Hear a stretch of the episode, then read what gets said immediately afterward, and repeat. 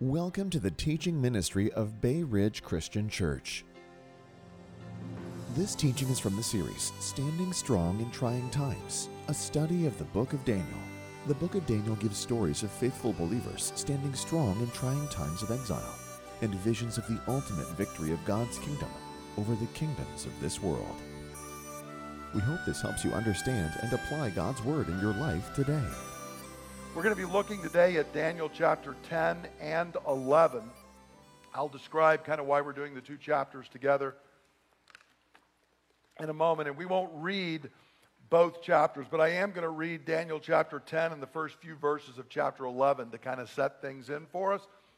As always, you can follow along in your booklet or look on your Bible, um, and we'll have the verses up here on the screen. So we'll be looking at Daniel chapter 10, and I'll be reading all of it and then the first four verses of chapter 11. So I encourage you now, hear the word of the living and sovereign God. In the third year of Cyrus, king of Persia, a revelation was given to Daniel, who was called Belteshazzar. Its message was true, and it concerned a great war. The understanding of the message came to him in a vision. At that time, I, Daniel, mourned for three weeks. I ate no choice food, no meat or wine touched my lips, and I used no lotions at all until the three weeks were over. On the 24th day of the first month, as I was standing on the bank of the great river, the Tigris, I looked up, and there before me was a man, dressed in linen, with a belt of the finest gold around his waist. His body was like chrysolite his face like lightning, his eyes like flaming torches, his arms and legs like the gleam of burnished bronze, and his voice like the sound of a multitude. I, Daniel, was the only one who saw the vision. The men with me did not see it, but such terror overwhelmed them that they fled and hid themselves. So I was left alone, gazing at this great vision. I had no strength left. My face turned deathly pale, and I was helpless. Then I heard him speaking. As I listened to him, I fell into a deep sleep, my face to the ground. And a hand touched me and set me trembling on my hands and knees. And he said, Daniel, you who are highly esteemed, consider carefully the words I am about to speak to you, and stand up, for I have now been sent to you. And when he said this to me, I stood up trembling. And then he continued, Do not be afraid, Daniel. Since the first day that you set your mind to gain understanding and to humble yourself before your God, your words were heard, and I have come in response to them. But the prince of the Persian kingdom resisted me 21 days. Then Michael, one of the chief princes, came to help me because I was detained there with the king of Persia. Now I have come to explain to you what will happen to your people in the future, for the vision concerns a time yet to come. While he was saying this to me, I bowed with my face toward the ground and was speechless. Then one who looked like a man touched my lips, and I opened my mouth and began to speak. I said to the one standing before me, I am overcome with anguish because of the vision, my Lord, and I am helpless. How can I, your servant, talk with you, my Lord? My strength is gone, and I can hardly breathe. And again, the one who looked like a man touched me and gave me strength. Do not be afraid, O man highly esteemed, he said. Peace. Be strong now. Be strong. When he spoke to me, I was strengthened and said, Speak, my Lord, since you have given me strength. So he said, Do you know why I have come to you? Soon I will return to fight against the prince of Persia. And when I go, the prince of Greece will come. But first, I will tell you what is written in the book of truth. And no one supports me against them except Michael, your prince. And in the first year of Darius the Mede, I took my stand to support and protect him. Now then, I tell you the truth. Three more kings will appear in Persia, and then a fourth who will be far richer than all the others. And when he has gained power by his wealth, he will stir everyone up against the kingdom of Greece. And then a mighty king will appear, who will rule with great power and do as he pleases. And after he has appeared, his empire will be broken up and parceled out toward the four winds of heaven. It will not go to his descendants, nor will it have the power he exercised, because his empire will be uprooted and given to others. May God bless the reading of his holy word. Uh, this past week, obviously, uh, many people are aware it was Veterans Day. And this is always an interesting uh, week for me because it's not only Veterans Day on the 11th of November every year, but November the 10th is actually the birthday of the Marine Corps. Yeah, that's right. So we Marines make a big deal out of the birthday of our Corps. Um, and so all week long, I was kind of thinking a little bit about both my time in the Marine Corps and then in general as a vet. And of course, a lot of people who are veterans are saying things to each other. And it's interesting that then this week we come to this uh, text in Daniel chapter 10 and 11, which is dealing with what we're told is a great war. But what's interesting about it is all of this is actually one long vision. Daniel 10 to 12 is all one vision and conversation that Daniel has. So, unlike before, where we've seen, like in Daniel 7, there's a vision, in Daniel 8, there's another vision, in Daniel 9, there's Daniel's prayer, and then he gets a vision at the end. Here, it's all one long vision. And so, we're going to be breaking this vision about the war down into two weeks. And we're doing this uh, for a couple of reasons. Number one, the vision's giving greater detail to much of what has already been covered before.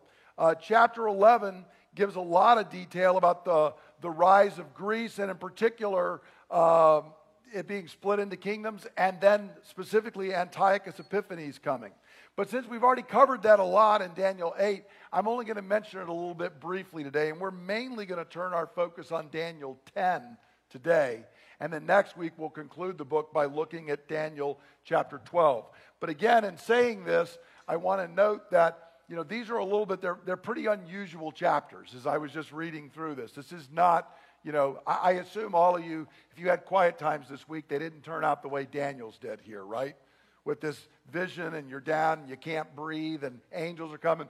This is unusual things that are going on.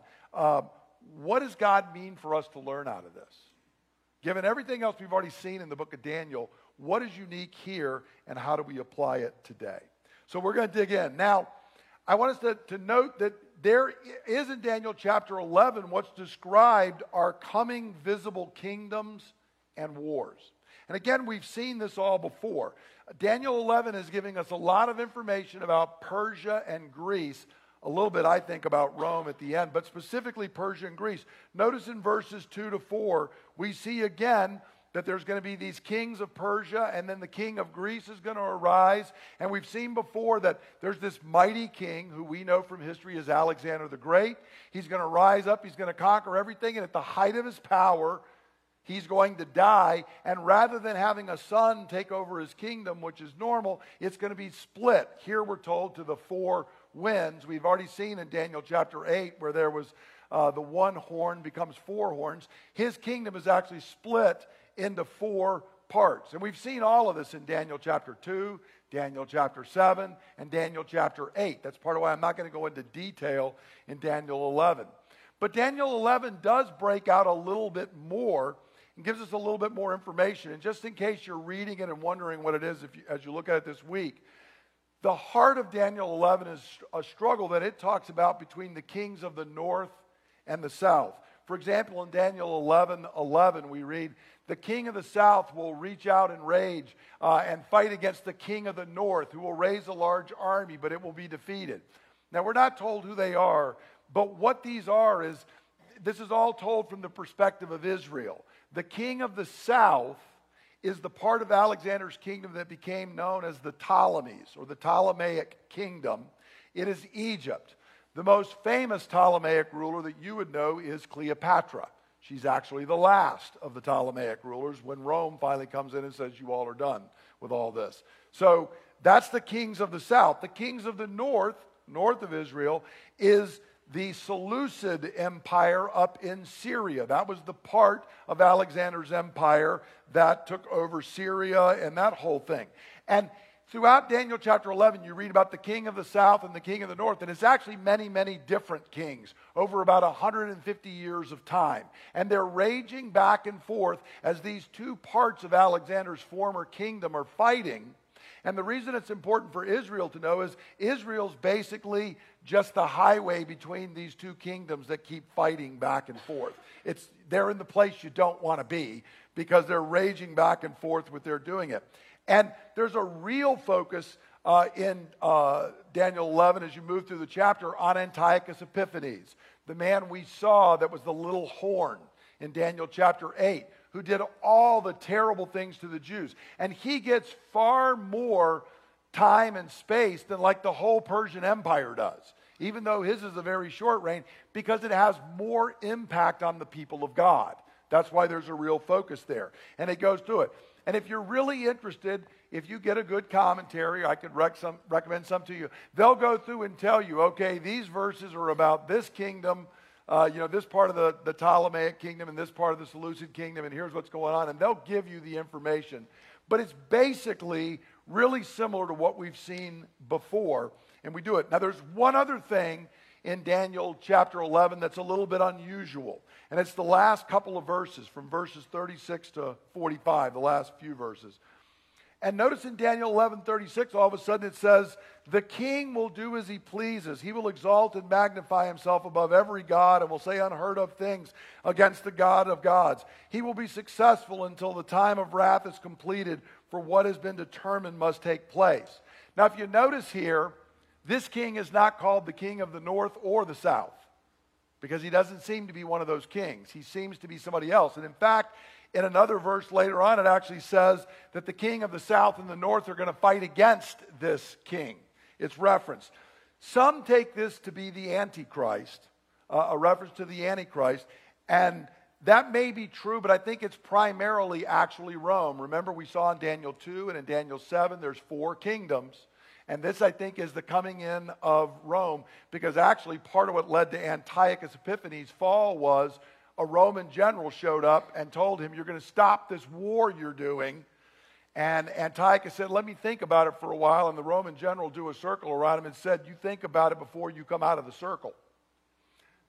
And so Antiochus, in a fury, said, Okay, I guess I don't have any choice because by this point, Rome was actually the dominant power. They were the one that were calling the shots. But what ended up happening was the Greek kingdoms invited Rome into the area, and that's going to lead to the fourth kingdom on the scene that's going to have this great effect on Israel. But in either event, all of chapter 11 is about earthly visible kingdoms and wars, and we've been looking at that. So that's why I'm not going to spend any more time on it today. Because what's really interesting in this section is not earthly visible kingdoms and wars, but the invisible war. The war that has not been really talked about, the war that we can't see with our eyes, and that Daniel is given insight into here in Daniel chapter 10. So when we go back to, excuse me, chapter 10, notice what happens in the first four verses. Daniel kind of sets things out. And he tells us in verse 1 it's the third year of Cyrus, the king of the Persians. Now, what that means is it's two years after Daniel chapter 9. So the prayer that we had looked at in Daniel 9, where Daniel had cried, he was given the vision of the 77s and all of that, was two years prior to this. So two years later, Daniel is praying. And I want you to notice this is the final vision. This forms what, what literary people call an inclusio. It's like bookends with chapter 1. Now, why do I say that? Notice here in Daniel chapter 11, we're told this vision's given to Daniel, who is also called what? Belteshazzar. The first time we're told that is in Daniel chapter 1. This is the last time we will ever read the name Belteshazzar in Scripture. It's the first and the last time. If you remember, in Daniel chapter 1, the big issue was Daniel abstained from food. Here we're told Daniel is abstaining from food. In both cases, it's not a total fast. He's abstaining from choice meat and wine in both of them. So we had that in Daniel chapter 1 and we have it in Daniel chapter 10. But not only that, and even most importantly, in Daniel chapter 1, we have Daniel at the beginning of the exile. And now, here in Daniel chapter 10, we have Daniel at the end of the exile. In fact, what's gone on here, and when we're told that it's that it's uh, a couple of years, it's the third year of Cyrus. Cyrus has already given the decree that the Jews could return. And they've already gone home. But what has happened when they go home, and you can read about this in the books of Ezra and Haggai and Zechariah, they go home, they start rebuilding the temple, and all of this opposition arises. And the people get discouraged, and they actually stop rebuilding the temple for about 15 years. They stop. Daniel, it appears, has heard about this. And it's distressing. He'd been praying about when's the exile going to end? When are we going to go home? What's going to happen with the temple? And all he's getting back is there is persecution, there is struggling, things are not going well for the exiles back in Israel. They've returned. They're home in Jerusalem. They started rebuilding the temple, but they never even got to finish rebuilding the temple. So Daniel, therefore, spends three weeks in mourning and in prayer. That's why he says, I'm not, I'm not putting lotions on myself, I'm not eating choice food. Uh, he's in mourning and prayer uh, for the people. And interestingly enough, you and I wouldn't necessarily pay to this, attention to this, but we know that it includes the time of Passover. By when Daniel tells us that he's praying on the 24th day and the angel comes, this includes the time of Passover which is another reminder to Daniel. Uh, Passover celebrates God delivering his people out of Egypt. Daniel is looking and saying, I thought we were delivered out of Babylon and out of Persia. I thought we went back home. I thought this was going to be like the Passover. But what I'm hearing is we are still struggling and suffering. We can't even finish building the temple. And so the plight of the returning exiles is prompting great concern for Daniel, and he enters an extended period of serious fasting and prayer. And but what happens in response to that? In verse 1, we're told, notice it says that his message true and it concerned a great war. And Daniel was given a vision to give him understanding of this great war. And we're going to see that the great war that's really being talked about in the vision to start with is actually an invisible war. Long before the physical war that's going to be seen, the visible war that's going to be seen, there is a spiritual war. So notice now, when Daniel gets the vision, we're given this interesting note at the beginning that there's this heavenly messenger. And the messenger is described as a man dressed in linen with a gold sash around his waist, and he's got eyes that are like eyes of fire, and he's got a voice that is like a multitude. Now, if you know your Bible, that may sound familiar. That's almost identical to John's vision of Jesus in John in Revelation chapter 1. It's also very similar to Ezekiel's vision of Yahweh in Ezekiel chapter 1. Now, the question that scholars go through is is this actually an angel that comes to Daniel, or is it what's known as a Christophany, an appearance of Christ in another form prior to the incarnation? I take it to be a Christophany, and then the later person that's actually standing there talking to Daniel is an angel. Here's why I take it that way. You can take it either. But again, John has the similar vision in Revelation 1, and it's quite clear Revelation 1 is writing in terms that are like Daniel. John says, I, I saw one like a son of man coming on the clouds of heaven, and then the son of man appears to him, and the terminology is very similar to Daniel. Ezekiel 1 is again the same. But also notice, Daniel here, did you catch? Daniel says, I saw this figure Nobody else did. But they all had a response, even though they couldn't see the person. They were all terrified. They were all struck down. Notice that, that should remind you Paul on the road to Damascus. You remember Jesus appears to Paul. Paul says, I heard the voice. Everybody else just thought, some thought it thundered, and they were all terrified. Very similar to what is going on here with uh, Daniel. And so all of this leads me to think that it's Christ who was there in Daniel chapter 3 when they were in the fiery furnace, uh, and also the one like a son of man in Daniel 7. But it could just be an angel that God has sent, and the angel is kind of taking a form similar to what Christ will give in the book of Revelation. But either way, notice it's a terrifying vision. The companions don't even see it, but they know something is up, and they all run and hide, which is somewhat comical because I don't know how you hide from something you can't see, but they go off and they're trying to do that. But notice Daniel himself.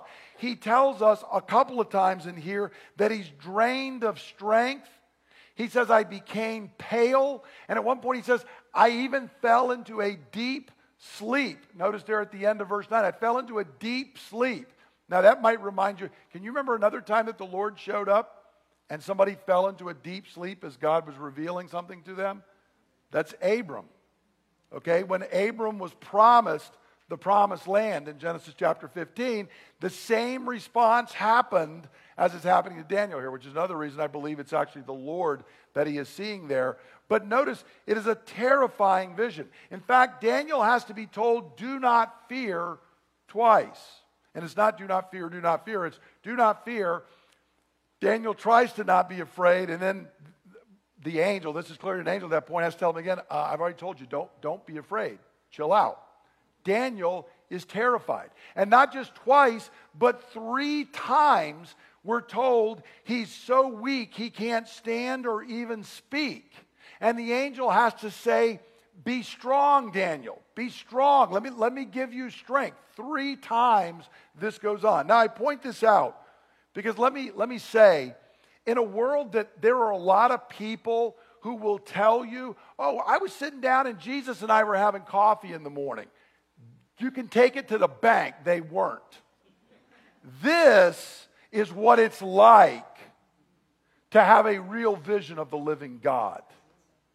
You need to change your pants afterwards. It's terrifying. It's not a chat. Three times this prophet of God, who is, I remind you, the lion's den, the exile, all of the stuff we've seen, he's come through that. This is his response to the vision. Our God is a consuming fire. Uh, understand that, friends. So be wary of those who tell you they just have all these visions of Jesus and they're chatting and they're going on. No, that, that's not the way it is. People, are, you can't even talk when he shows up. Now, what Daniel's then given a vision of is this invisible war that has been surrounding his prayers. Notice in verse 12, the angel, and at this point it's clear it's an angel. If that was Jesus earlier, in, in verse 10, it's a different figure. When Daniel falls asleep, then he wakes when there's a, a hand shaking him, and that would clearly be an angel at this point because the angel says, Look, don't be afraid. Since the first day you set your mind to gain understanding. Since you, you started this 21 days ago, you were humbling yourself before God. Your words were heard, and I was sent in response to them. So I was on my way, but here's an interesting thing. In verse 13, he says, But the prince of the Persian kingdom resisted me 21 days. Daniel, the second you started praying, the Lord sent me. But I got detained by the prince of the Persian kingdom for 21 days. Now, this is not Cyrus. This is not an angel saying, I was on my way, but Cyrus, he's a big guy. No. Cyrus can't stand for 21 seconds. He can't stand for 21 milliseconds against one of God's angels. The prince of the Persian kingdom, just like the prince of the Greek kingdom, we're going to see in a moment, is actually a demonic power that is associated with Persia. And we know this because notice Michael had to come. Michael, one of the chief princes, came and helped me. And Michael is an archangel. He's the only archangel actually identified as such in the scripture. In extra biblical literature, they had listed up to seven of them. But in the Bible, only Michael is called an archangel. Not even Gabriel is. And Michael, notice here, is called a prince. He's one of the chief princes. So the princes that are being spoken of are angelic powers. Michael is on the side of the Lord. But these other ones are delaying the messengers God has sent to Daniel and did it even for 21 days. Now, this is a rare insight into the fact that when God's people are praying, we're part of an invisible war between powerful angels of God and fallen angels who are in league with Satan. Now, let me be clear Daniel didn't know any of this was going on. This is somewhat like you remember in the book of Job. Poor Job just sees what's happening around him. We're given an understanding of what's going on behind the scenes. Job didn't know that. Daniel also didn't know what was going on, but the angel says, Look, I came to you 21 days ago, but I, there's been this huge warfare going on, and I couldn't get free until Michael came to help me out, and now I've come to give you the vision. And this is a rare glimpse. We do not get many of these in the Bible. Okay, this is not a huge focus. There's not a lot of detail in the scripture about this, but we're given enough to know that it's happened. But secondly, and related to that, and in some senses even more important, is the fact that the invisible war uh, involves human events. He's going to start talking as well about the things that are going to happen in the future. So notice, starting in verse 20, because there's kind of a conversation back and forth about I'm too weak and the angel strengthening him and all this. But down in verse 20, he starts to give him the revelation. And he says, Do you know why I've come to you? Soon I will return to fight against the prince of Persia. And when I go, the prince of Greece will come. Now, this is all the stuff we talked about that chapter 11 lays out. This is the rise of Alexander the Great and him being split into four kings and all this. But it's telling us the angel and Michael and the demonic powers surrounding Persia and Greece are going to be in conflict. And in fact, we know from history they're going to be in conflict over a couple hundred years of time. This is going to go on. So the invisible war that's happening with these angels ends up working out. You and I don't see the invisible war, but we do see what's happening out here in front of us. That is the outcome of this war. And so all of this in chapter 10 that I'm going to be fighting with the prince of Persia and then the prince of Greece is going to come and we're going to be struggling and and you know and he even says look I took my stand to help Darius in his first year but Michael had to come and help me out then as well all of this is saying that look the things I'm going to describe to you in chapter 11 those are going to be real visible wars you can study them in history books but behind them and prompting them is an invisible war that you don't read about in history books, but it's actually the more important war. And it's actually the war that you and I are part of by our prayers and other ways that we'll come to in a moment. So, hear what we're learning in Daniel chapter 10. There's an invisible war between God's angelic forces and the forces of Satan. And this invisible war is related to and affects the visible rise and fall of human kingdoms. Okay? That's why Greece is going. Alexander the Great's going to come up, and Alexander thinks he comes up. Why? Because I'm smarter and better than everybody else. But see, no, because the big hairy demon that's behind you is winning right now. That's why you rise up. Make no mistake about it. And look, and this is an important thing for us to understand because we can sit there and, oh my word, this is going on, and what happens? Notice what the angel says uh, in verse 21. All is going to happen, I'm going to go off and do all this. But first, I will tell you what is written in the book of truth. Because, see, here's the reality Satan and his angels rage. The king of per- the prince of Persia and the prince of Greece, they're all out doing things. The battle is already decided. And it's written down. And it's in the book of truth. And Alexander does what Alexander wants. And Antiochus does what Antiochus wants as long as God allows them.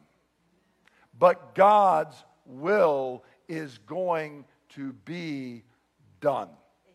The battle is not in doubt. So notice, I'm telling you, Daniel, what's written in the book of truth. See, there's a lot of scholars, and they say, well, this kind of prophecy can't happen because how can it be that God knows the future?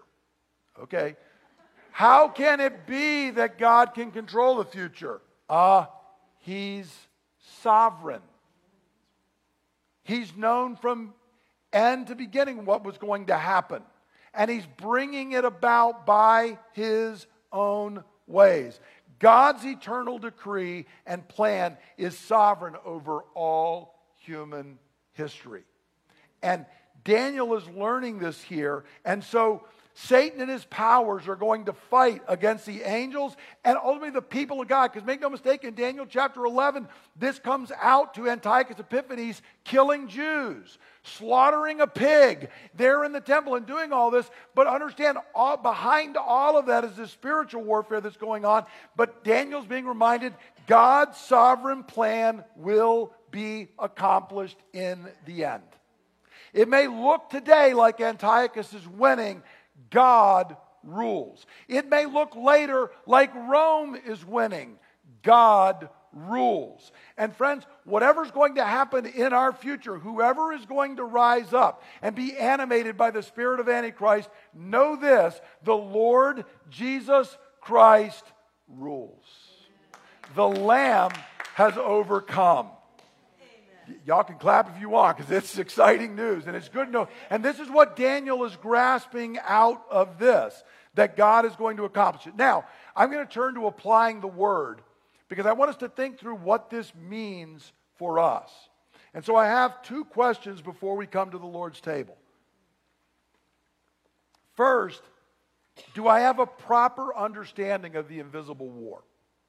See, Daniel 10 gives us a fascinating glimpse into this because I want to remind you this isn't all over the Bible. You don't see a lot about this. Daniel 10 is one of these rare places where it kind of pops up through the water for us, but it's there the whole time. Okay, it's, it's all lying there the whole time. And this invisible war rages all around us. But there are two errors that we can make in response to that. And we see both of them today from Christians. There's two ditches on the side of the road. The first one is that some act as if the invisible war does not exist or is not really that important. There are Christians who live as functional materialists. what I mean by that is, you know, materialism is the idea that if you can't touch it, see it, feel it, smell it, it's not real. There's only matter. There is no spiritual reality. Now, Christians look at that and say, well, that's not true. But you can declare with your mouth it's not true, but live as if it is. And there are Christians who ignore that, uh, that there is a spiritual war going on. And what that leads to, when you and I ignore the great invisible war, what we are tempted to do is start acting in a worldly manner, trying to accomplish heavenly purposes with worldly weapons. Okay? Which is why Paul tells us in 2 Corinthians 10 the weapons we fight with are not the weapons of the world. Paul tells in Ephesians 6, we're going to come back to all these men. Our struggle is not against flesh and blood, but the more we ignore the invisible war, the more tempted we are to view everything from a materialist perspective as if materialism is true. And the only weapons we're left with are the weapons of this world. If you tune into After Hours, I wrestled this week on what I was going to talk about in After Hours. I'm going to talk about how Peter, on the night Jesus was betrayed, fell into this exact problem. Think about Peter's actions on the night Christ was betrayed. He thought he was going to protect the Son of God with a sword. Might be a dumb idea. Okay? And he didn't do what he was told to do, which was pray. But see, if you're not looking at the invisible war and you get fixated on the visible war, the only thing left are worldly weapons. And that's not really what our primary call is. Now, whenever Christians in the church try to use worldly weapons, the kind of things I'm talking about are political and military strength. Okay, when the church is engaged primarily in that. Now, that does not mean should you and I be involved in voting and politics? Yes, we should be. But make no question about it, folks, that's not the work of the church. That's not the work of the kingdom. That's the work of the kingdom of man. That's me as a citizen of this nation. Don't confuse the two. And when the church merges those two, it's always a disaster for the church. Not just the world, for the church. Because we're, mis- we're, we're misapplying the two things. If you think you're going to fight against the prince of Persia that's being talked about in Daniel 10 with politics, with sword, you're out of your mind. You can't bribe them with money. They, none of that works. It's an entirely different conflict. And so when this has happened, it's been disastrous for the church and it brings disrepute to the gospel, is what it ultimately does. So everything we do for God, please hear me on this. My sanctification, trying to live a holy life before God, evangelism, reaching out to those who don't know Christ, apologetics, arguing against those who try to undermine the truth of Scripture, raising a godly family. All of these are ultimately spiritual in nature. And if you and I aren't engaged in spiritual warfare behind the scenes, I don't care if you've read every book that's ever been written by any evangelical ministry on how to raise your children in the Lord, it's not going to work. If you're not engaged spiritually, it's not going to work. I don't care how brilliant your arguments are for the faith and how many, you know, atheists you cut off at the knees. It's not going to accomplish anything if we are not crying out to God in prayer, if we don't realize it is a spiritual thing. It's not about winning an argument, it's about the Holy Spirit opening eyes. You're here because when you were dead, God spoke and raised you up. And friends, if he doesn't do that, it's not going to happen to our friends, no matter how brilliant my arguments are. Understand that it is an invisible spiritual war. Now, on the other side, there are a group of Christians who say, Oh, I know there's an invisible spiritual war, but they're acting as if they've got more information about it, and everything becomes this spiritual war, and God has not revealed that to humans. Here's the fact again, this is, we're given very little information about this. And we have to remember, Daniel's being given direct inspiration to write scripture. Okay, that's what he's being given here. And let me go ahead and say, you're not, nor am I, nor is any guy who's got a YouTube channel and tells you he's getting all of these visions. He doesn't know because there is no more scripture being written. Okay? What we need has already been revealed. So, there are those who think part of doing this is there were a lot of these uh, last year. A lot of prophets stood up and predicted what was going to happen in the election. And they were wrong. And then they didn't repent. I'm being honest. And it really irritates me. Because if you're going to stand up and be a prophet of God when you're wrong, you better say I was wrong. Because when you're told so and so is going to win an election, there's no, oh, but this happened. No, no, no. If you were told so and so is going to win, so and so is going to win, period. That's it. And if you said it and it didn't happen, you were wrong. But see, lying behind that is an idea that somehow I've got special insight. And see, it's very tempting to think Linda and I are having a fight, and the reason is there's a big demon on your side right now. No, that's not the problem. The problem's just my own sin nature. That's the problem. Okay? Do not go identifying. See, this is people on the other side. I've got such insight into spiritual warfare. I know exactly what demons are doing what when. No, you don't. It's too hard for us to figure out. I remind you who is it raised Babylon up to take Israel into exile? Yahweh did. Who raised Persia up to replace Babylon? Yahweh did. Who raised Greece up? Every question is answered with Yahweh did. So we don't always understand why God is using who God is using, what God is doing. That is not our call. I don't need to know what the Prince of America is about right now. And notice here, Daniel doesn't go in and start commanding the, the Prince of Persia to do anything. He doesn't do any of that. Daniel has a different call, and so do you and I. And that leads to the second question. Because uh, again, it's not just Daniel. When Paul goes to Athens, here's another example. Paul goes to Athens and he sees all the idols that are in Athens, and we're told he's grieved. But what we're not told is that Paul gathered a group of Christians around and they named the demon over Athens and they took authority. We're not told any of that. Paul starts praying, Paul starts proclaiming the gospel. That's what he does. And that's the, the question for you and I do I have a proper response to the invisible war? If I'm avoiding those two extremes, what am I supposed to do? Knowing this information, what do I do? Well, the first thing is we remind ourselves that Christ has already won the war. We engage in spiritual warfare knowing he has already won the war. I, there are many verses we could pull out, but Colossians 2.15 Paul's talking about the demonic powers, these same guys. And this is all over the book of Colossians because many people in Colossae, it appears, got too fascinated by all of this and they were trying to figure it all out. And here's what Paul says you need to know.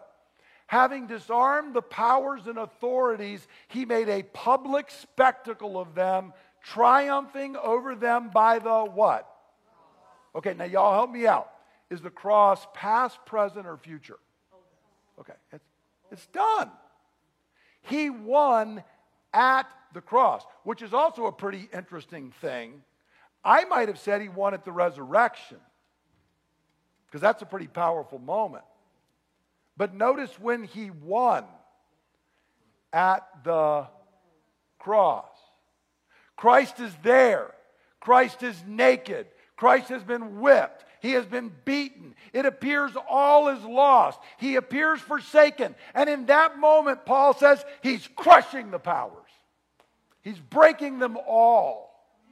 Not in what we count as strength, but what appears to be the weakest moment of all. That's how he's winning. Now, see, I don't like that. I don't. I like the part where we're strong. And that's usually not when God's at work. It's usually when we're weak. And that's when Christ wins and he does it. So Daniel is having to look forward and still waiting. That battle's away. Christ has already won it for you and I. I remind you, and, and thanks to Tom for the songs he picked out this morning, uh, the Lamb has overcome. Friends, you and I live in the victory, and you need to remind yourself of this every day. Whatever you see going on with the Prince of America and the Prince of China and the Prince of Russia and whatever other prince going on, remind yourself every day, step up and say, It's a glorious morning. The Lamb has overcome. We've won. All right? Remember that.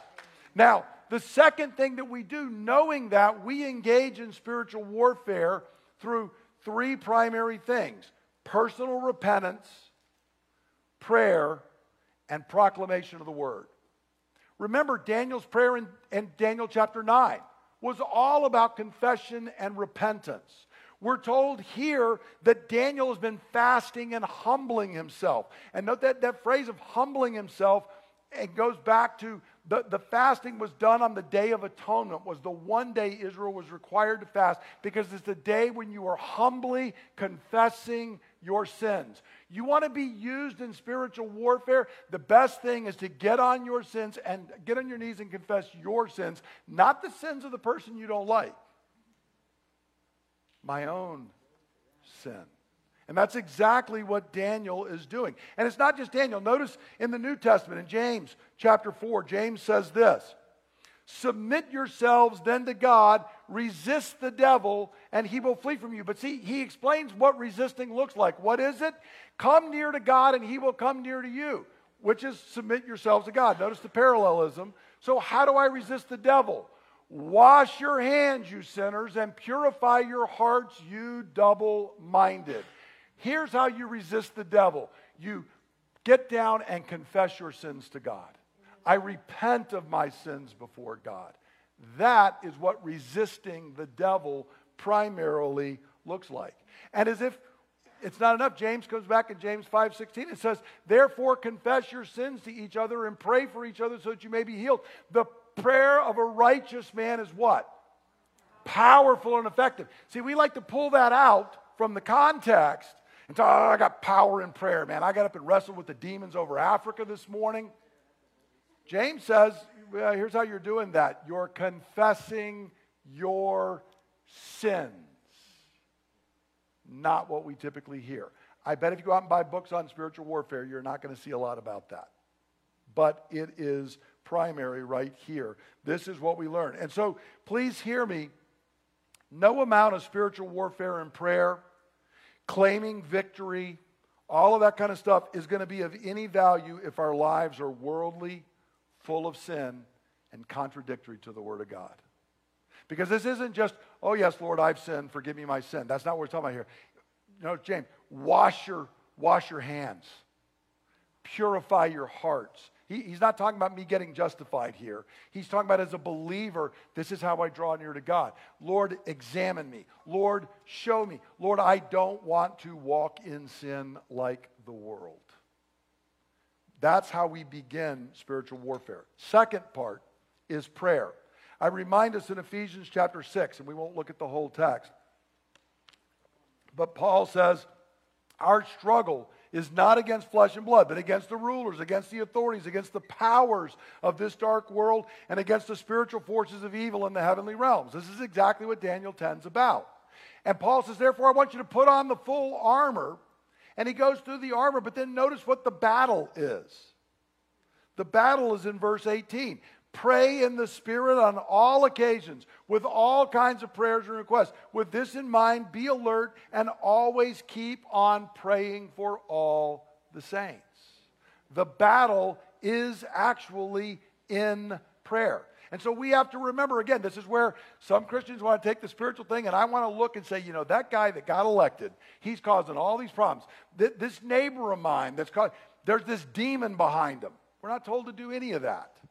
What we're told to do is to pray, to cry out to God, to ask God to be at work here, and to ask God relative to look, there's all kinds of things. Should we pray regarding an end to abortion? Absolutely. Should we pray regarding our broken view of sexuality in America? Absolutely. Should we pray that we do not have enough concern for the poor? Absolutely. I mean, we can continue going down, but I don't start naming who's God. I cry out to God in prayer. He knows what's going on, He knows how to do it. And I realize that I put on my armor, and my battle is never, if I can see them, they're not my enemy. And just ask yourself can I see that person? And if the answer is yes, they are not your enemy. Did you hear what Johnny led this morning in prayer? I don't even pray for the people persecuting and killing Christians. I'm not praying vengeance on them. I'm praying for them to repent. I'm praying for them to turn. So we're called to do that. And the way we're part of God working out his plan is praying for his kingdom to come, his will to be done, praying for other believers, praying uh, for the gospel to prosper, things that are directly revealed in Scripture. I want to urge you a great way you can do this, and if you're not part of it, we do Maryland Prays every month. And I had a meeting yesterday. We're trying to get more churches involved, and there's kind of a team of us helping lead this. On the second of every month, we're asking people to sign up for half an hour to pray specifically and ask God to revive the church, to awaken sinners, for there to be racial reconciliation, for the cause of life from womb to tomb. We're praying for our leaders, all these kind of things. You want to be involved in spiritual warfare? There is a great way right there. Sign, join up, be part of that. And then the last thing I'll say, the third part of spiritual warfare is proclaiming the word and refusing to compromise on God's truth. We, we proclaim the word and we live the word. Okay? Notice Paul does this in Ephesians 6 19 and 20. The very next thing after he said, I want you to put on all this armor and pray to engage in spiritual warfare, he says, Pray also for me that whenever I open my mouth, words may be given me so that I will fearlessly make known the mystery of the gospel Paul's saying, pray. I need to keep proclaiming the word of God. And notice verse 20, for which I am an ambassador in chains. Okay, see, here's the reality. Paul's proclaiming the word of God because that is part of our spiritual warfare, and there's a cost. And the cost is, Paul says, as I'm trying to write to you right now, the chains are jingling. As I'm sitting here in jail, but I will not compromise. I will not stop proclaiming the word. I will not stop living in obedience to the word, regardless. And friends, that's not just Paul, that's you and me. Want to engage in spiritual warfare? Proclaim the word of God to your neighbors. Want to engage in spiritual warfare? Live in obedience to the word of God. And when there is a cost, accept the cost. That's exactly what Daniel did, and it's what we're all called to do. In fact, in Daniel 11, we're not going to turn to the verse, but in verses 30 and 32, it mentions that Antiochus is going to come in and he's going to try and get people to stop obeying the covenant. He's going to try and get them to compromise and to give in. But we're ter- told in verse 32 but those who know their God, they'll resist him. Those who know their God, in fact, we're told, will do exploits because they're not going to compromise. They will not be part of that. They will stand by God. That is what Daniel was called to do. That's what the people in Antiochus' day were called to do. That's what the Apostle Paul was called to do. And it's God's exact call to us. If things continue the way they are in America right now, on the path we're on, there's going to be increasing cost to believe, to proclaim, and to obey the Word of God.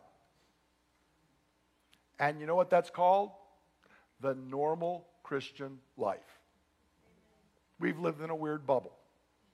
Let's just accept that, recognize that, and say, it doesn't matter what you do, you can slice me into a million pieces. Every one of them is still going to say, Jesus is Lord, and every one of them is still going to obey. And if that's not popular, that's okay. If you're going to ostracize me, that's okay. This is how we're involved. So even if we suffer for remaining faithful, God will use it to overcome and accomplish His will. With that, we're going to come down to the Lord's table. And I want to remind you of an interesting phrase in the book of Psalms.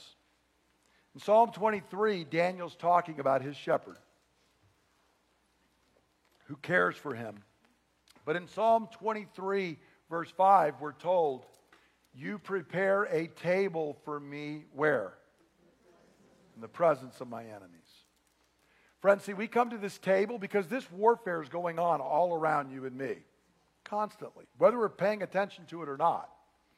But here's good news because Jesus has overcome, he spreads this table for us right in the presence of our enemies. And it's a reminder to them that the Lamb has won.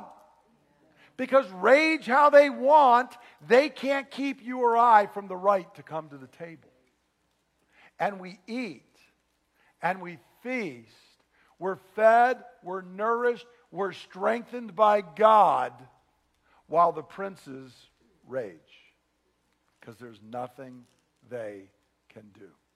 And so I want to encourage you if you are part of God's people, come here to this place of respite and renewal. The battle goes around, but, but we, we come in here together and we come to this table, and the Lord speaks to and ministers to you and to me, and our enemies can do nothing to stop it. So I encourage you, receive strength this morning for the battle. For what I received from the Lord, I pass on to you that the Lord Jesus, on the night he was betrayed, took bread.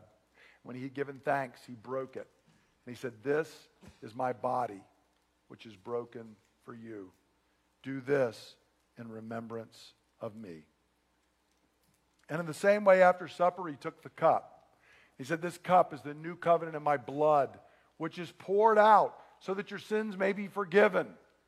Drink from this, all of you, in remembrance of me. For as often as you eat this bread and you drink this cup, you proclaim the Lord's death until he comes. Let's go ahead and take the, the bread, the wafer. Lord Jesus Christ, we hold this bread as a symbol of your body. And Lord, when we hear about this spiritual warfare and how mighty these angels are, Lord, it can be fearful to us, but we have been told that when your body was broken on the cross, you were victorious and that you have conquered them. And we live as uh, in the train of your victory. So, Lord Jesus, we give you thanks this morning for your body, which was broken for us. And we thank you that when your body was broken, it broke the back of the enemies of God. Thanks be to God. Brothers and sisters, take and eat. Lord Jesus, we lift up this cup, the cup of the new covenant, the cup that represents your blood poured out. And Lord, we are grateful that by this blood we have been bought, we have been redeemed, we have been made the people of God. But we also thank you, Lord, that in Revelation 12, where we read about Michael and the angels fighting and the devil being cast down, we're told, Lord, that we, your people, overcome them by the blood of the Lamb. Lord, we are grateful that Jesus' blood has not only secured our peace with you, but that it has secured victory and deliverance for us now and forevermore. Thanks be to God for the blood of our Lord Jesus Christ. Brothers and sisters, take and drink. And let's stand together and cry out to the Lord, and then we'll have our word of benediction. Spirit of the living God, uh, we pray that you would give us eyes to see the invisible war around us. Lord, we pray that as your church, we would be found on our knees crying out, that we would not wage war the way the world does, that we would not entrust ourselves to worldly weapons, nor even worldly attitudes or ways. Father, in the kingdom, the way up is the way down. Confession and repentance and humbling ourselves actually brings exaltation and strength. So, Lord, this morning we humble ourselves before you, admitting we would be powerless in this war. What could we do? But, Lord, you have given your spirit to us. And so, Lord, rather than being fearful, we are full of courage because greater is He who is in us than He who is in the world. Lord God, we pray for your Holy Spirit to fill us and to rise up within us this week. Oh Lord, may we, as we cry out to you night and day, be part of your working out of your will in this world. Oh Lord, may we, as we humbly submit to the Holy Spirit and see the fruit of the Spirit being cultivated in us, may we be part of seeing your will done here on earth as it is in heaven. Spirit of the living God, we ask that you would fill us and strengthen us that we might do all of these things for the glory of our God in the name of our Lord Jesus Christ with the strength that you provide. And God's people say. Amen. Uh, as a benediction, I'm going to do what we've done sometimes before. I'm going to just do part of St. Patrick's breastplate prayer. And I encourage you to receive this and know again the good news is we don't fight in our own strength. God gives us the armor. And in fact, I hope you heard this morning, you know, the, the encouraging song God is the God of angel armies. See, even Michael may have to fight back and forth with the devil. When God shows up, the battle's over. Okay? So, here, who is your shield? May Christ be your shield today. Christ before you, Christ behind you, Christ beneath you, Christ above you, Christ on your right, and Christ on your left. May Christ be with you, Christ be in you alone and in multitude, near and far, for all you face and for all your life, so that you may live in the protection and the power of his blessing. You are blessed. Go forth and be a blessing to others. In Jesus' name, amen. Thank you for listening to the teaching ministry of Bay Ridge Christian Church. For more teachings and resources, please visit www.brcc.church.